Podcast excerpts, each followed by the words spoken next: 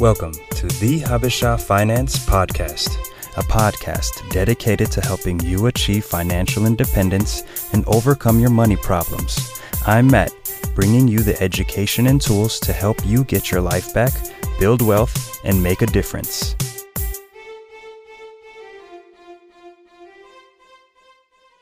What's going on, folks? I'm Matt here to help you on your journey to financial independence. It's crazy to think that 5 years ago, my wife was on Say Yes to the Dress, and fast forward to today, we've been married 5 years. It's been a beautiful up and down 5 years, and I wanted to take this opportunity in this video to give you 5 tips to help you balance money within your marriage. So let's start with number 1. The first thing that I would say in the first 2 to 5 years of marriage, I would try to get debt free, or at least try to get halfway there. That's really important when you're just starting off your marriage, when you're just starting off on that journey of marriage with your spouse. You want to try to become debt free within 2 to 5 years. If you have to make it all the way to 10 years, that's okay, because I understand, you know, my wife is a lawyer. So sometimes you've got hundreds of thousands of dollars in student loans, and trying to pay that off is, you know, within 2 years. That's pretty challenging. But if you can manage to get a plan together and try to become debt free within 2 to 5 years, paying off the student loans, paying off the credit card debt,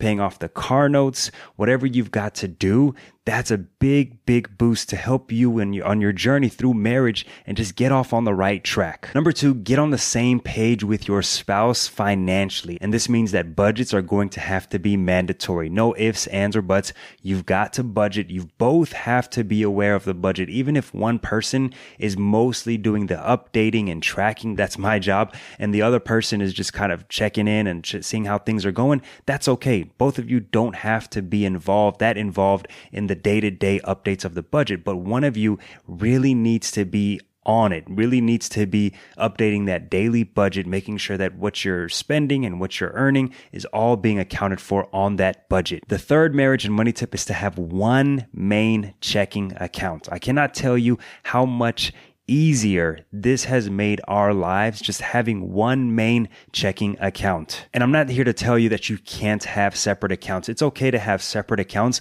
but as long as everything is funneling into that main checking account, and then that main checking account is going to support a separate checking account for one spouse and the other spouse. You want to be able to have everything funnel through that main checking account. Personally, that just works for us because that makes things so much easier. It simplifies how we're budgeting. It connects with our budget, so that way we have one budget that's tracking everything going into that main checking account, and then also that's going to funnel out. And if you have a his or her account, if you just have a spouse account, another spouse account to spend, you know, on buffer items, on personal items, well, you would track that still in your budget. So you see how things are connecting. That's why I say try to have one main checking account. But again, this is kind of subjective. It's relative to each relationship, right? You may be comfortable with having 2 different bank accounts. You may have a bank account at this bank, and your spouse may have a bank account at another bank, and you're perfectly fine with that. But I would always, always, always suggest try to have one main account, because you're on a journey together. And it's really important, I think,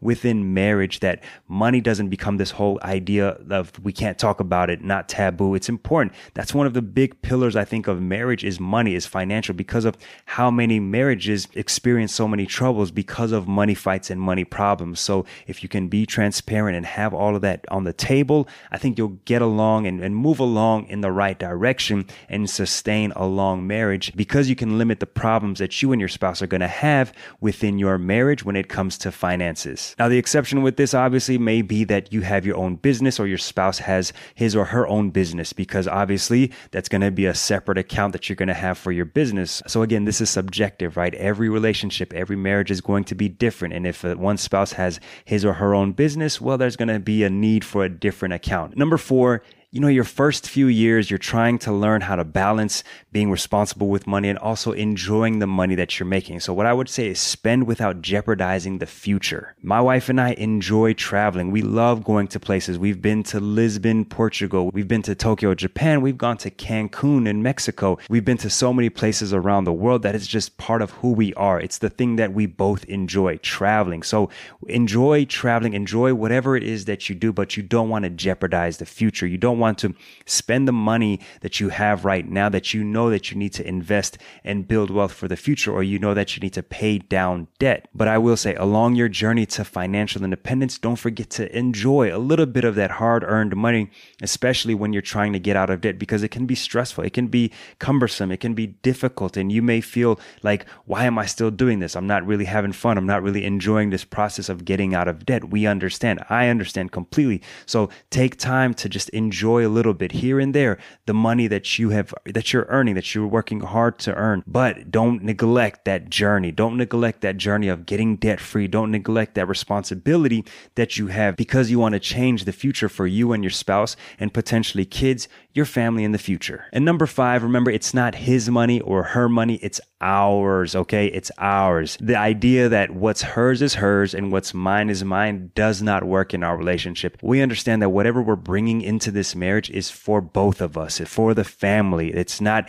she has her money that she makes and she spends it on whatever she wants to. I'm making my money and I'm spending it on whatever I want to. No, it's, again, it's all coming into that one main checking account, and then we're budgeting everything that we're bringing to the table, and we're budgeting it appropriately. You don't want to get into this idea that you spend the money that you make or you spend the money that you make and we'll just do whatever we want to do separately, because when we talk about marriage, when we talk about money, again, marriage and money can sometimes be, conflict, right? Can butt heads a lot of times. And the one thing that I really appreciate about my marriage with my wife is that we're coming into this marriage, we're being transparent with one another, and we understand that everything that we contribute is for the family. So we make sure that we're investing. We make sure that we're saving. We make sure that we're taking care of whatever we need to take care of, helping our families here and helping our families back in Africa in whatever way we can. It's really important that you understand that whatever you've got is not just yours, but it's to contribute to the goals of the family and the financial goals of you and your spouse. And a bonus tip that I want to continue to encourage all of you out there, spouses and marriage and marriages out there, is to invest. Try to max out your 401ks, try to max out your IRAs, try to max out your HSAs, whatever you've got to do, whatever you can do, right? But remember, take care of that debt first and then start funneling the money into your investment accounts. But if while you're taking care of debt, try to invest up to the match if you work for a company, or at least try to get into that IRA if you have your own business or solo 401k. Try to invest what you can to put into the future, to build wealth for the future, because you're not going to get any of these years back that you're going to be able to take advantage of these income limits, these yearly limits. But I really want to encourage you all in your marriages, if you're just starting off, to be transparent with each other. Talk about your finances. Don't let that be a topic that neither of you know how much the other person is making or whatever it is. Especially, fellas out there, it's okay if your wife makes more than you. Guess what? My wife makes more than me, and that's okay. Money can definitely be taboo in a marriage, and I don't want that to be the case with your marriage. So I hope these tips